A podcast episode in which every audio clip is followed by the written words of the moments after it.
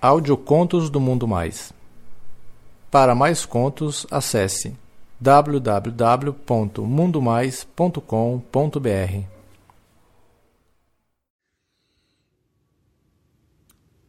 Peguei meu namorado fudendo um putinho.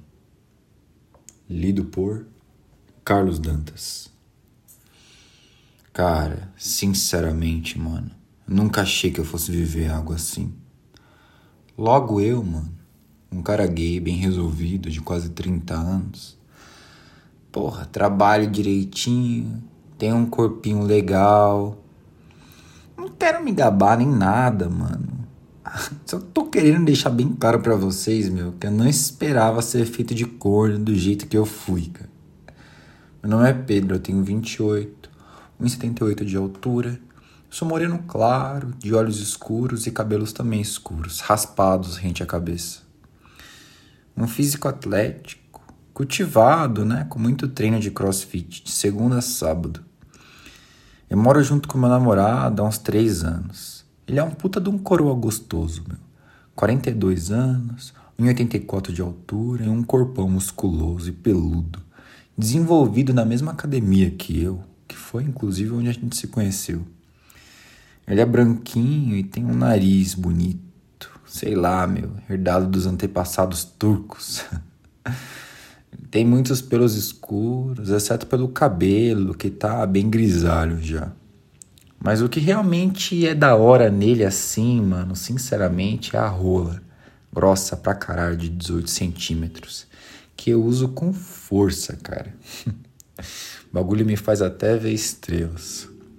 Ah, enfim, vamos lá para a história. Nunca fui um cara assim muito ciumento. Mas nos últimos meses, o moleque, que não deve ter nem 20 anos direito, vinha me tirando do sério. Ele trabalha na própria loja dele de suplementos, alimentos saudáveis e orgânicos, na mesma rua do nosso AP, em uma zona nobre da cidade. Nos sábados, quando estava de folga, eu ajudava ele lá na loja, e em uma dessas vezes eu notei esse garoto. Renato, passando para lá e para cá o dia inteiro, meu, olhando para dentro da loja e sorrindo, olhando na direção do Maurício, ou melhor, na direção da mala avantajada dele. Quando eu comentei a observação com o safado do meu companheiro, ele só me deu uma gargalhada e disse que não tinha culpa de ser tão gostoso. Filha da puta do caralho fingi, né, que tava com raiva, mas, mano, eu dei só uma risada. Afinal, né? Porra, mano. Quem jovem desse jeito é reparar num homem de meia idade, né? Fiquei de boa na minha. Enfim, a vida seguiu normalmente, né?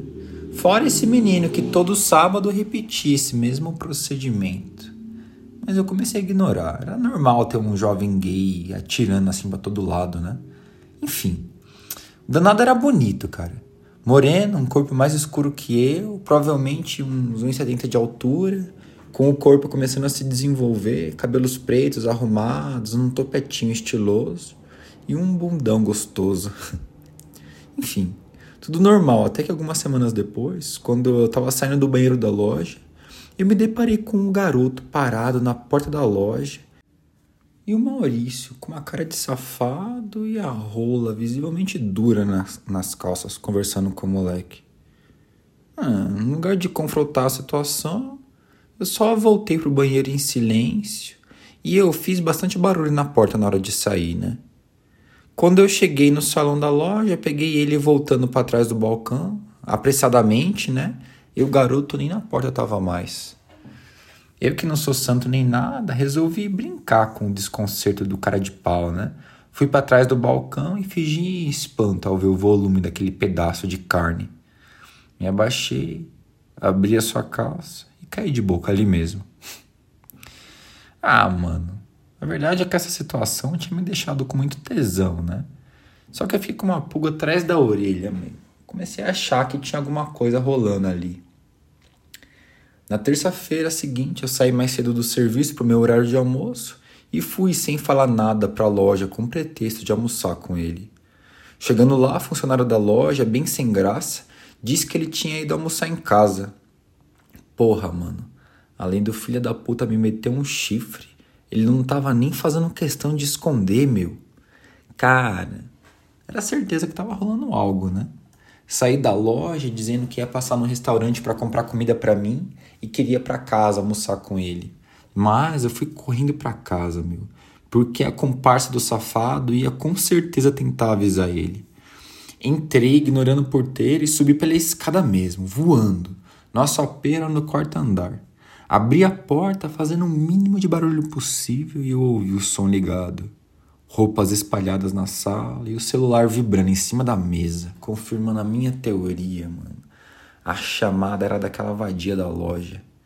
Só rejeitei a ligação lá, desliguei o aparelho, nem tinha pressa mais. Tirei o meu sapato para reduzir o barulho, tirei a gravata e a camisa.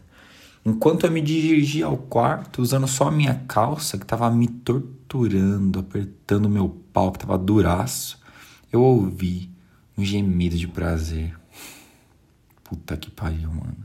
Nessa altura do campeonato, já não tinha nem mais namorado, nem traição, nem nada. Só uma oportunidade de satisfazer os meus desejos.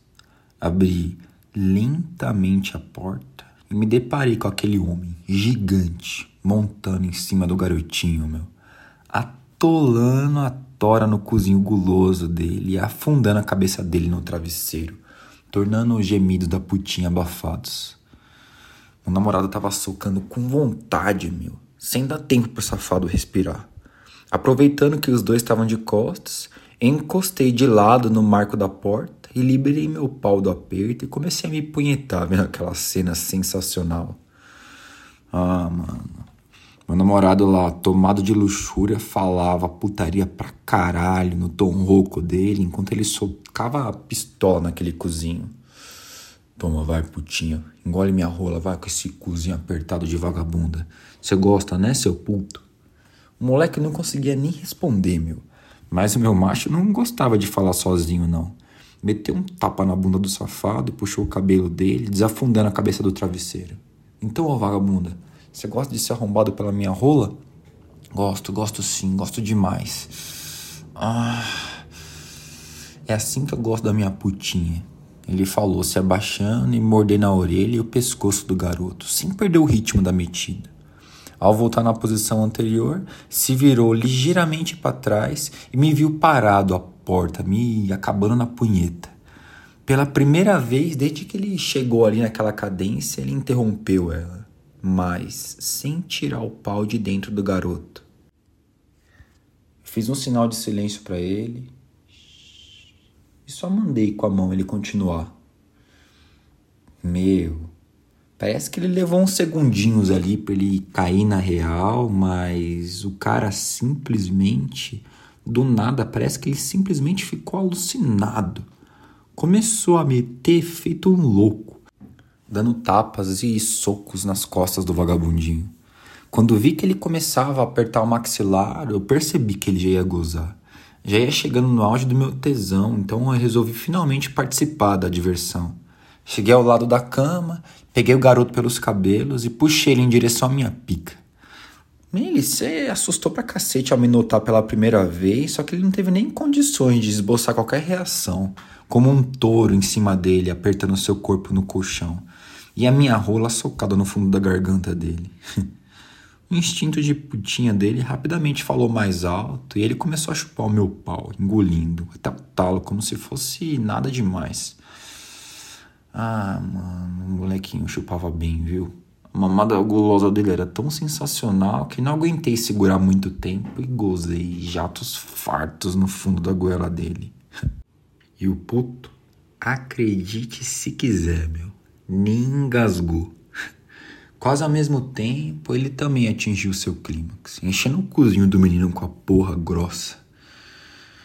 Achei que passado o momento, eu ia ter alguma repulsa da situação, né?